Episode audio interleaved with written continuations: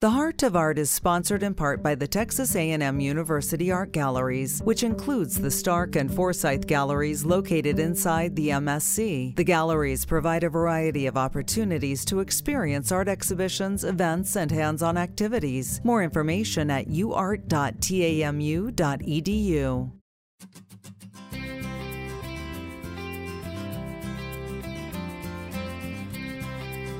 The Heart of Art scoping the Brazos Valley for the best artists and bringing them to your radio.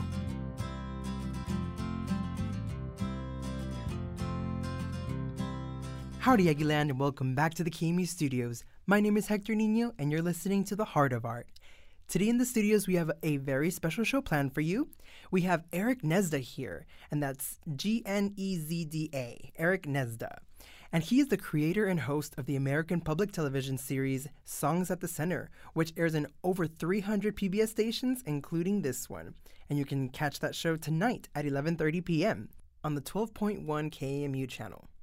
He is also an award-winning singer-songwriter, Emmy-nominated TV journalist, national keynote speaker, communications coach, and a regular performer at Nashville's The Bluebird Cafe. I apologize for the long intro, but he has a very decorated career and we have a great conversation about how he started off with music in school musicals, as well as his show, The Songs at the Center, and what we can expect of this current season airing, which is season nine. All right, let's start my interview with Eric Gnezda. Hope you enjoy.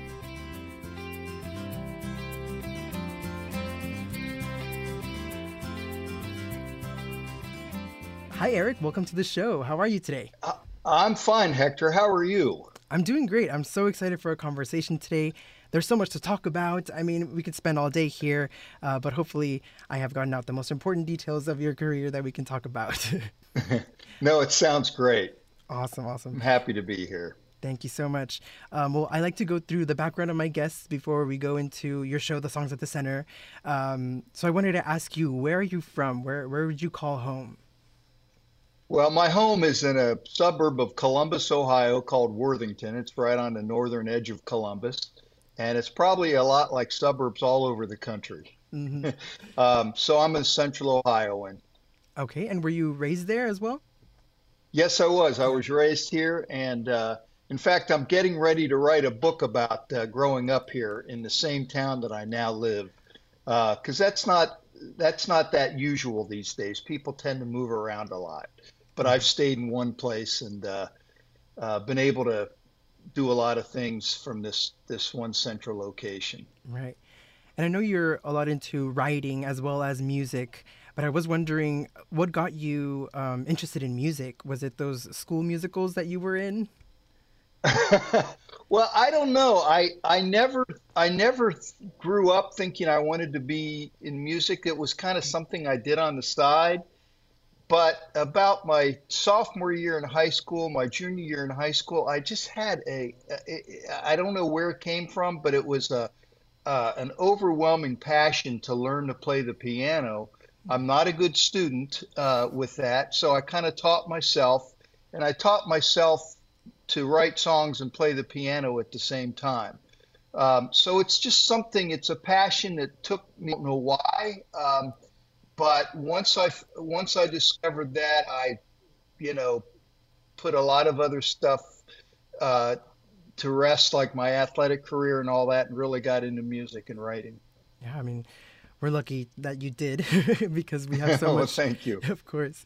Um, and so, did you have any like important teachers? I know you taught yourself piano, but were there any? Right. Uh, you know, back in my day, today, today, if if you're 16, 17, you want to go to college and study songwriting, there's all kinds of places you can go. You can go to to Belmont or uh, you know uh, other places, uh, Miami Univer- University of Miami, and they teach songwriting there. Um, but in my day, you just had to you had to listen to people you liked and for me, that was Jackson Browne and, and Jim Croce and Janis Ian and, you know, all the singer songwriters of the 70s. And I learned their songs. They, they were my teachers. And luckily wow. enough, we'll get to this later. Uh, some of them have been on my show. Wow. so, um, you know, it's, it's, it's been a real wild ride. Yeah, full circle moments for you, I bet. Right. So I wanted to talk a little bit more about what impacted you to write music, and I know that one of your songs, "Daddy's Wheels," is about um, your father's diagnosis of multiple sclerosis. Uh, right. Can you tell us about his diagnosis and why it was important when he was diagnosed? Yeah, um, I'll tell you. I don't think that. I, I, let me start out by saying that whenever somebody asks me about my life, mm-hmm. I say the first thing that you need to know is that my dad was diagnosed with multiple sclerosis three days after I was born. Right. And, you know, again, that was a time when they didn't quite have the treatments that they have today. And it was a very uh, debilitating disease. And the song, I mean, every every aspect of my life, uh, I think, has to do with that. He was a very funny man, so I learned the value of humor through him. Um, but he was also uh, very aesthetic, very attuned to politics, uh, very aware of that stuff. And he, he knew more about what was going on in the world from his four walls than, you know, people out in the world know. Wow. And so one of the things that when I was growing up, you know, back back in the day, there'd only be a couple photos of your picture of your parents and grandparents because that's all there were. Today, it's like you know, do you want to see 10,000 pictures of my, my grandfather? No, I don't. I'd like to see one.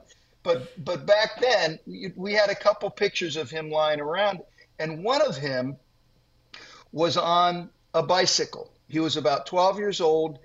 Uh, he just had the world in front of him. He was smiling and and all this, and that was part of his paper route that he had. And, and my aunt told me this funny story about how, you know, he he'd go collect for his paper route, and he before he got home he'd spend all the money on ice cream and cola. Oh yeah.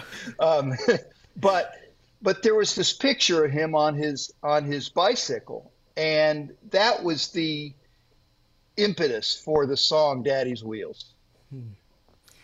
Yeah, I mean, you mentioned that he was very humorous. Um, did he impact the way you tell stories? Oh yeah, I mean, I, uh, you know, you grow up in that environment, you just you just pick up on it, and you know, one of the highest compliments that that that I, have gotten in my life like when someone says you're just like your father was, or you know, whatever. Uh, I mean, it was very sad. He he had a, a, a tremendous influence on me, the family, and and the people who knew him. But I mean, it was very sad to see a man of such intelligence and humor, just just get knocked out of the world. Mm-hmm. His world his his world was the four walls he lived in and the, the family and a couple of friends that would come to visit him. Um, but to us, you know, he was everything, and he he really um, instituted some very important values. Um, not so much by what he said, um, but how he lived. You know, and and for me, the the you know what I learned from him is that as long as you're breathing, there's a purpose for you. You can still love and and connect and think and and and so you can accomplish a lot even though you're not in the world with people. Right. And I mean, I, I feel like you definitely found your purpose. Um, you went to Ohio Wesleyan to study journalism and then got right. your MFA at the Rainier Writing Workshop at Pacific Lutheran University uh, right. in creative writing. Um, I'm I'm interested into why not going to music? And why journalism specifically? well, that's funny. First of all, I want to tell you that in all my years in the music business, I've only met probably less than a handful of people who really majored in music. Mm-hmm. Um, because, and a lot of us don't read music. Uh, we, we hear things by ear, and, and, and I mean, some of us can do both, but for the most part, most of us uh, have learned by ourselves, uh, and and we're not we're not quote trained in music. Um, so that that doesn't seem strange to me. Um, but the other thing is that because I because I taught myself most of what I know about music, when I went to college, um, I tried to get in the music program, and I, you have to take a, a test with dictation and all these terms and things you need to do. Right. And out of 100, I scored about a 9 or a 10 on the test. So mm-hmm. I was not a good candidate for the music school. yeah, I mean, creative people have a different side of the brain that works differently. So Exactly. Yeah, I can definitely understand exactly. that. All right, you guys, we will be going on a quick break, but do not go anywhere. We will be right back.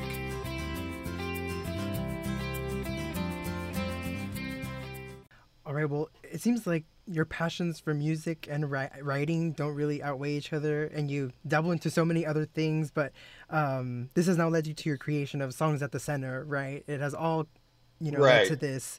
Um, so, what is the format of the show? Is it performance and interview, or how does that go? Well, it's um, I I interview songwriters, some who are very famous and some who are not famous but likely one day will be. And I ask them, you know, during the course of our conversations, very much like what we're doing. Um, you know, I ask them about their background and what their influences were and those kinds of things, and then they'll play a song. And we do two types of shows on Songs at the Center. Um, our regular shows, which are songwriter rounds, I invite three songwriters to come and we sit in a semicircle and we talk and we share songs. And then there are the Master Series episodes in which I invite uh, people like John Oates, Janis Ian, Rodney Crowell, um, Ray Stevens, uh, you know, some of the big names, and and I sit with them alone, and they will uh, sing a song and talk to me, and um, it, it, you know, and and really the the show um, uh, is about the songwriter and the process. We we say that our tagline line is songs, singers, and stories, and if if if we have those three elements in a show, we think we're we're getting to the, the the the core of what we do. Right. I mean, I know I try to do something similar with this show where we talk about the art that that person um, loves or enacts. I, it, when they talk about right. something that is passionate for them, it's just it's so much fun, and I love seeing that. And I, I bet it's very satisfying for you as well and validating. It is. It mm-hmm. is. And and I, um, you know, I've been through what everybody's gone through. I mean, if you know, we had Don Schlitz on the show, and he's he wrote The Gambler when he was like 23 years old or 22, something like that, and he, he's written all these famous songs. Well, he and I do not have that in common, but what we do have in common is the process. I, you know, I go through the same things he does when he's writing a song, right. but yet every songwriter has a different way of explaining the process. And you know, if you don't mind, I'll just give you an example. Um, I talk about the creative process, you know, as if it's climbing a mountain. You have all the the the initial inspiration takes you. It might take you up 50% or 40% or 60% of this mountain, and you're just flying up there. And and then all of a sudden, for no reason at all, with no warning, the inspiration disappears. Oh, no. And so there you are halfway up, and you think, well, I, I got to keep climbing or or you don't. It'll never get done if if if you don't start enacting some of the craft that you've learned and this kind of stuff. So that that's the way I explain it.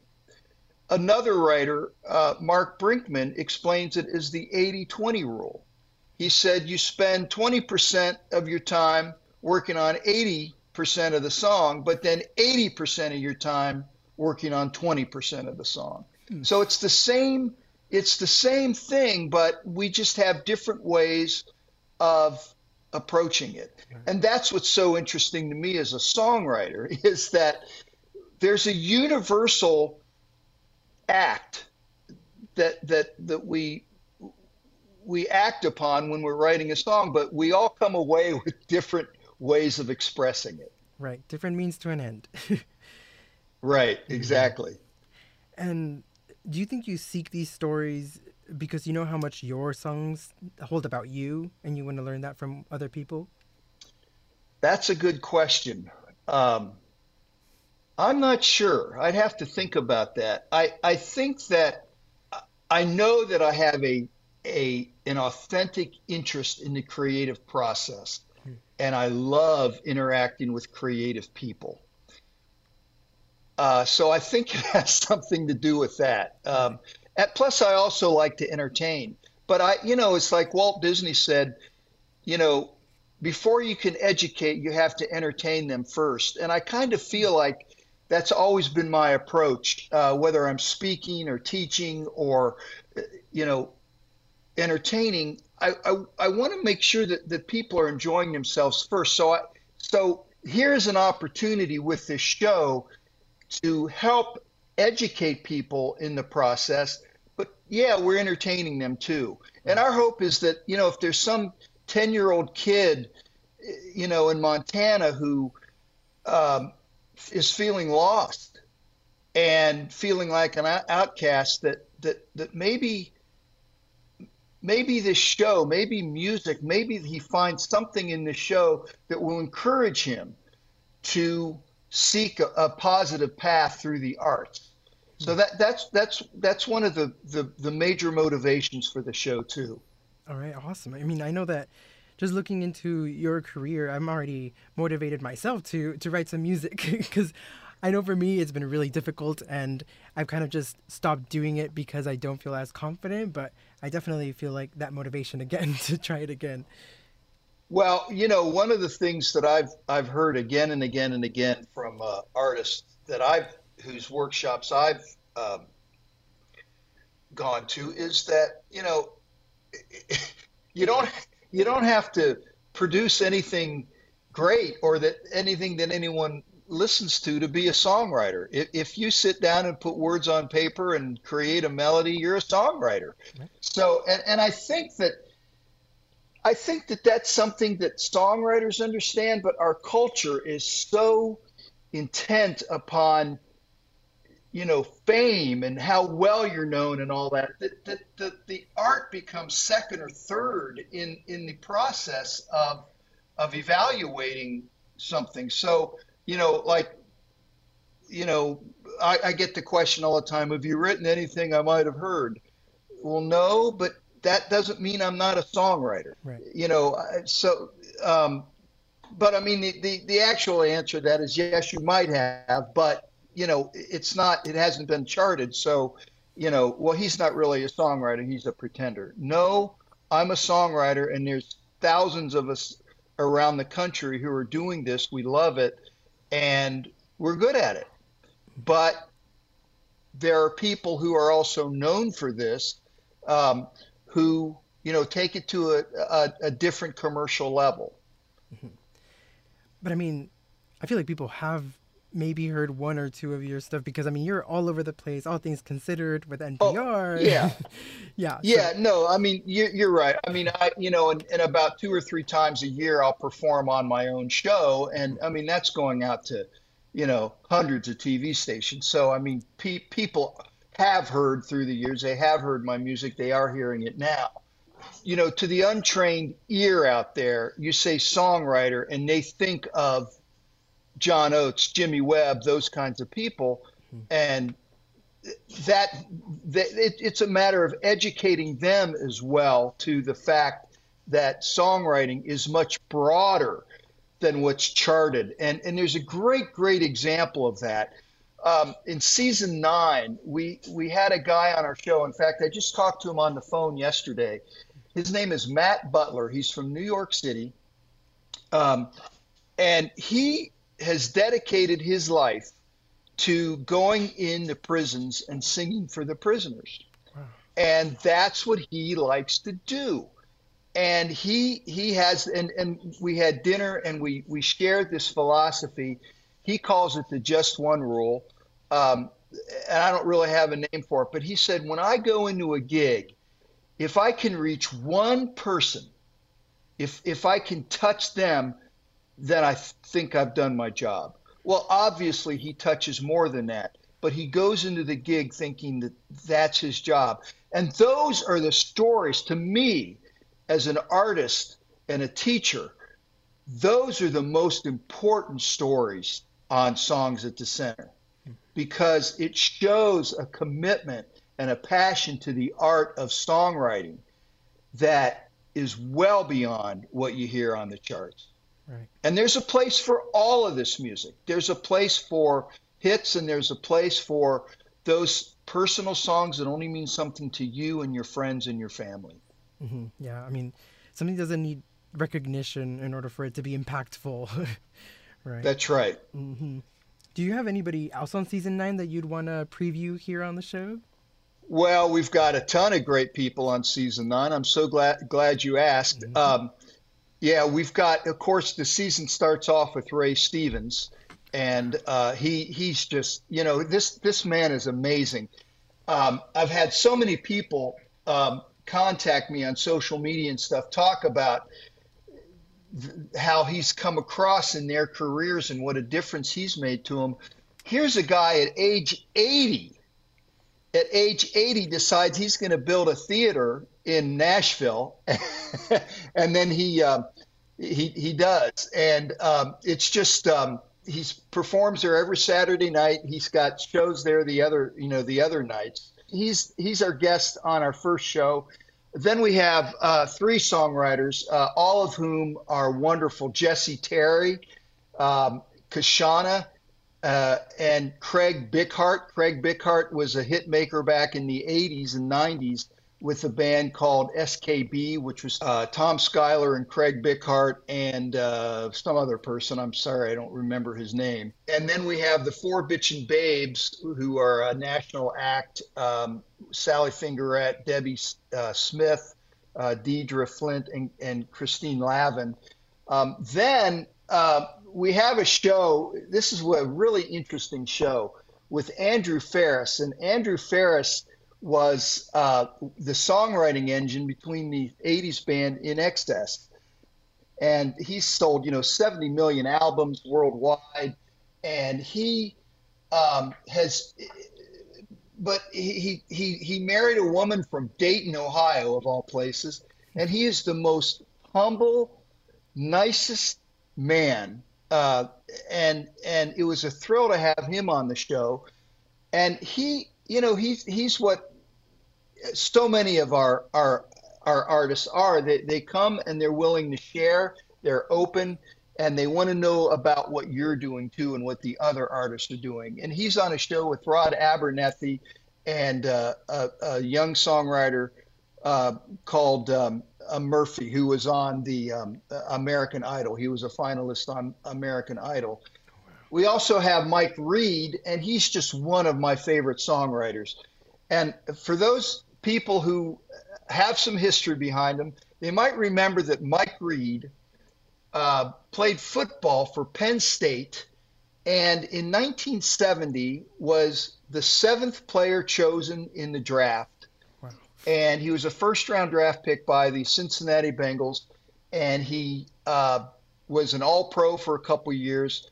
And I think after four or five years, he just quit to move to Nashville, and very soon afterwards turned into a number one uh, songwriter. And he wrote um, a lot of songs for um, Rodney Milsap. Yeah, he wrote a lot of a ton of songs for Mon- Ronnie Milsap, including "Stranger in My House."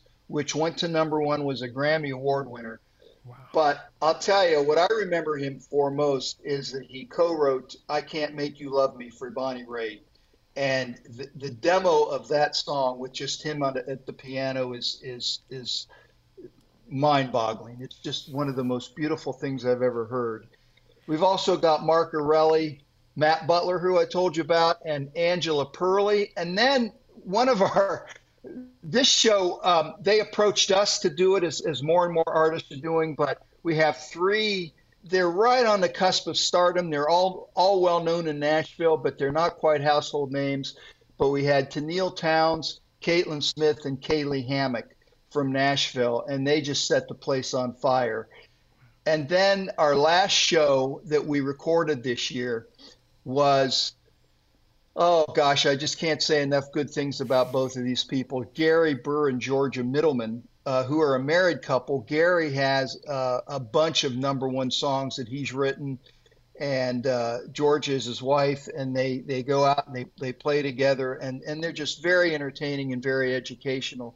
So that's our lineup for this year and uh, for this season, and we're just very, very pleased to uh, present it. Wow, I mean that sounds like a, some great stories are going to be available for us. Um, and if you want to check Yeah. that out, that'll be out tonight, season nine at 11:30 p.m. tonight. If you want to check it out. So, what's something about your art of songwriting or journalism or music that we haven't spoken about, but that you want our audience to know? Well, I think that, um, and again, I'm just talking for myself. I think we each need to find our passion, we and our path. But for me, um, you know, people say, "My goodness, how, you know, how can you do all these things?" And and and good-natured people, you know, back in the day would say, "Eric, you got to focus. You got to focus, or you're never going to get anywhere." Well, for me, it, it that wasn't that wasn't the the objective. Um, I found that, you know, each form of communication, and I taught speech for a while, for 12 years, and, and my lesson to them so often was whatever you're doing to communicate informs other aspects of that. For instance, there are things that I've learned from speaking to my, my songwriting career, my performance career. There's things that I've learned from my performance career that I, I take to, to TV. There's there are things that um, I take from my performance career that go to my writing. Um, for instance, um, I think that anybody who's who's writing, whether it's an article, a book, a magazine piece, or whatever, can benefit from getting in front of a comedy audience. Um, and by that I mean, if if you want to be scared into knowing that an audience exists and that they're listening, get in front of a group of people who's saying, "Make me laugh," hmm. and whether you're up there for two minutes or for 20 minutes, you get the idea, and you will never forget it again that there is an audience out there.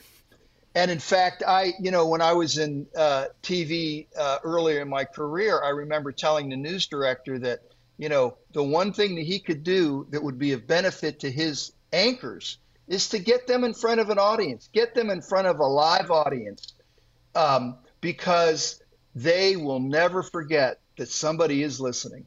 They're not just in the vacuum of a, a studio with TV cameras. They are uh, they are actually communicating with human beings. So uh, you know, I think that you know everything that I've done and I'm doing informs each other, and uh, to to extract one and put it aside detracts from everything that I'm doing. Right. I mean, I think you're a great example that you can be successful while following all of your passions, even if they don't seem to correlate. They do.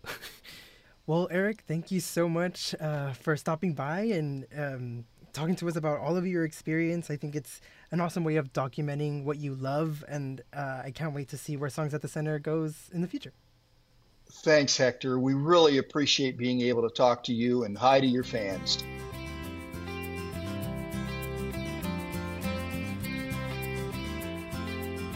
I'm Hector Nino, and you've been listening to The Heart of Art, a production of 90.9 KAMU FM. You can find all of our shows anytime at kamu.tamu.edu.